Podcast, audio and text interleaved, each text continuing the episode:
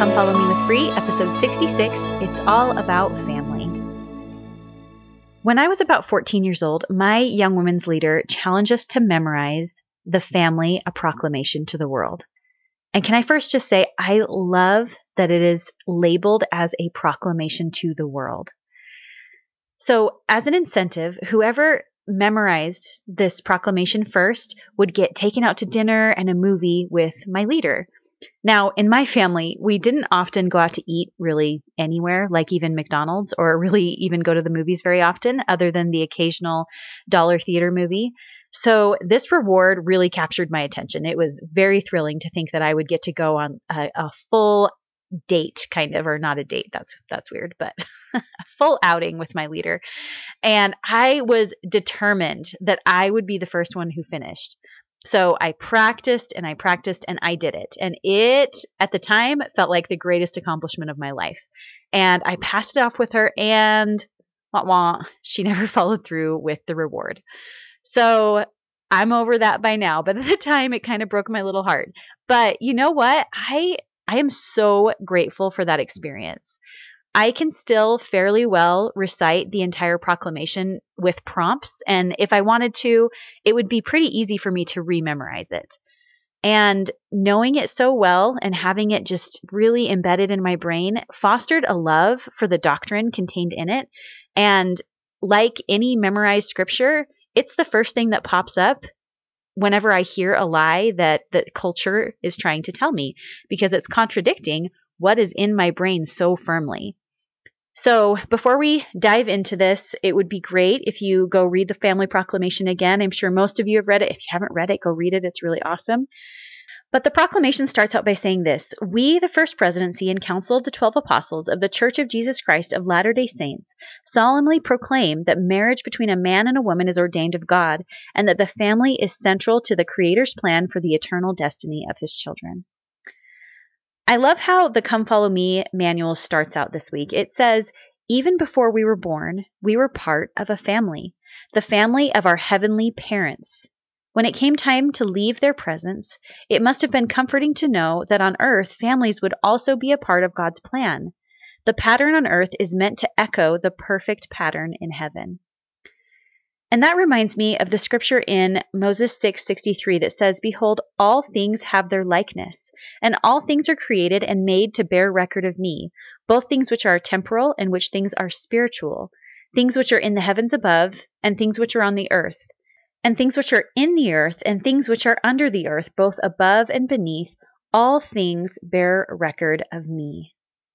So the family bears record of the perfect pattern in heaven, it bears record of him. The family is an echo or a likeness of the pattern that existed in heaven and will exist in heaven in the future.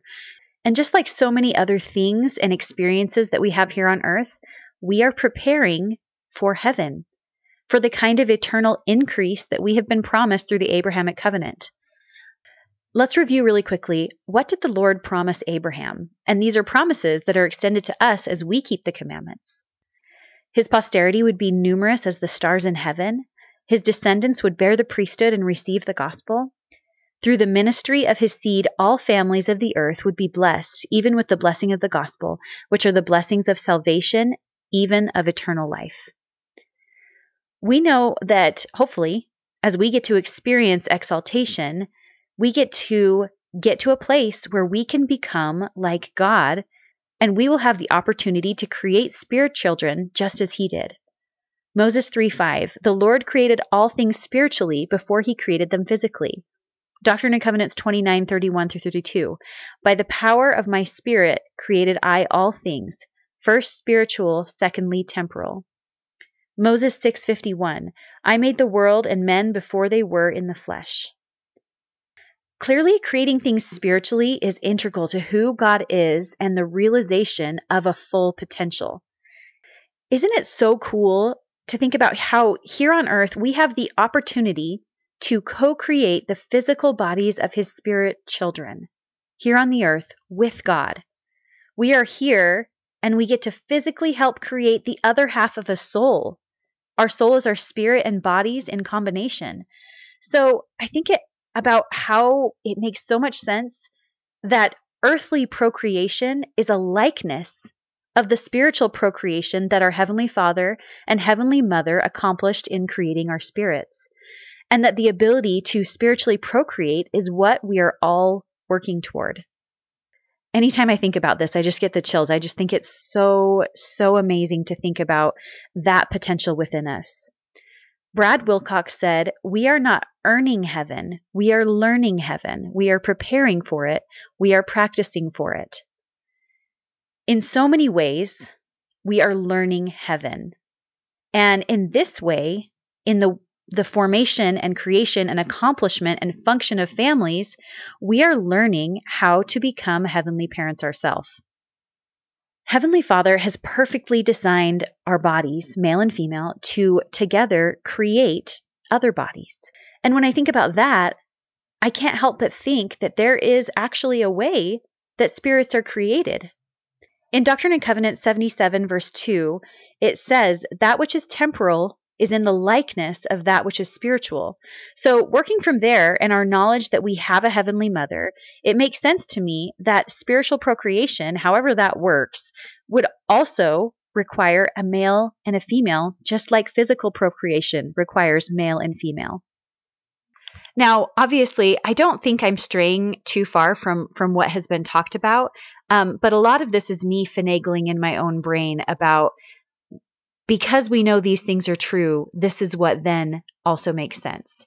So, as you as you listen to me here, just keep in mind that that to some extent these are my my own thoughts based on what we know. So I guess I just want us to think about the purpose of life. The first commandment that Adam and Eve got was to multiply and replenish the earth. And clearly, the family is central to the Creator's plan for the eternal destiny of his children. And then later, after death, after judgment, we know that the purpose of an exalted life is to create, to have an eternal increase, to rejoice in our posterity. And since all things on earth have a spiritual likeness, and again, we know we have a, a heavenly mother, Spiritual procreation, the way that God created us, also requires male and female. Our heavenly family of heavenly father and mother and all of our brothers and sisters were formed because and through the relationship of our heavenly parents. Now, things get tricky here with the way that society in general thinks about same sex marriage. And occasionally I have struggled with thinking, you know, if it makes someone happy, if that's who they love, why why does it matter so much? And I feel really blessed today as I have thought about this and studied it. I feel like I've gotten a little bit of an answer to that question on my mind. I feel like I've always kind of put that on the altar of faith and just been like, you know, I don't really quite understand fully right now, but that's okay. I put it in the Lord's hands.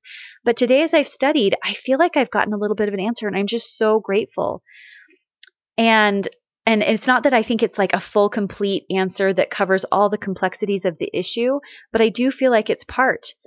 Life isn't about just here and now. It's about the ultimate purpose as spiritual and physical beings and what our destiny is. And it's a destiny of eternal increase and endless posterity, and that requires male and female. We were all born through this process of spiritual procreation and then a process of physical procreation.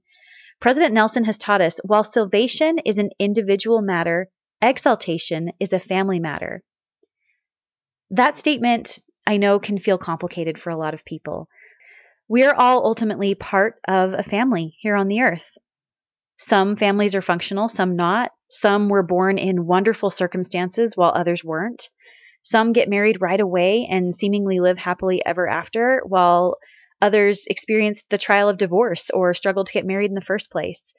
Some struggle with same sex attraction. Some get married and then find that they struggle to have children or can't have children at all.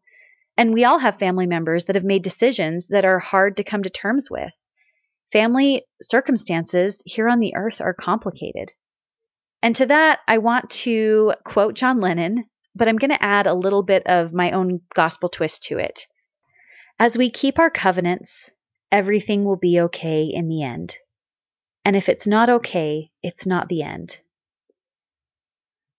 Somehow, everything that's not okay here in our family circumstances will be made whole in the end. And none of us know exactly what that will look like or what will happen. But I do know and can bear testimony that the Spirit has testified to me that it will all work itself out exactly how it was supposed to work out. Elder Holland said, Trust in God, hold on in His love, know that one day the dawn will break brightly and all shadows of mortality will flee. I know this the family is central to the Creator's plan for the eternal destiny of His children. Whatever your family circumstances look like, cling to your responsibility to fulfill the role that you are called to.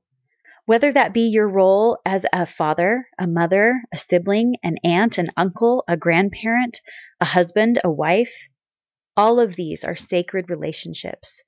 And as the family proclamation tells us, if we fail to fulfill family responsibilities, we will one day stand accountable before God. And to flip that, we all have responsibilities toward our family members to fulfill and no matter what our role is as we fulfill those family responsibilities, we will one day stand before God. And if we have done what He has asked us to do and fulfilled our responsibility toward those people, we will hear Him say, Well done, and be rewarded for our valiant effort to honor those sacred family relationship ties with the gravity and dedication equal to their importance. And I say these things in the name of Jesus Christ. Amen. Thank you so much for listening this week. If you'd like to follow me on Instagram, it's come follow me underscore with Bree.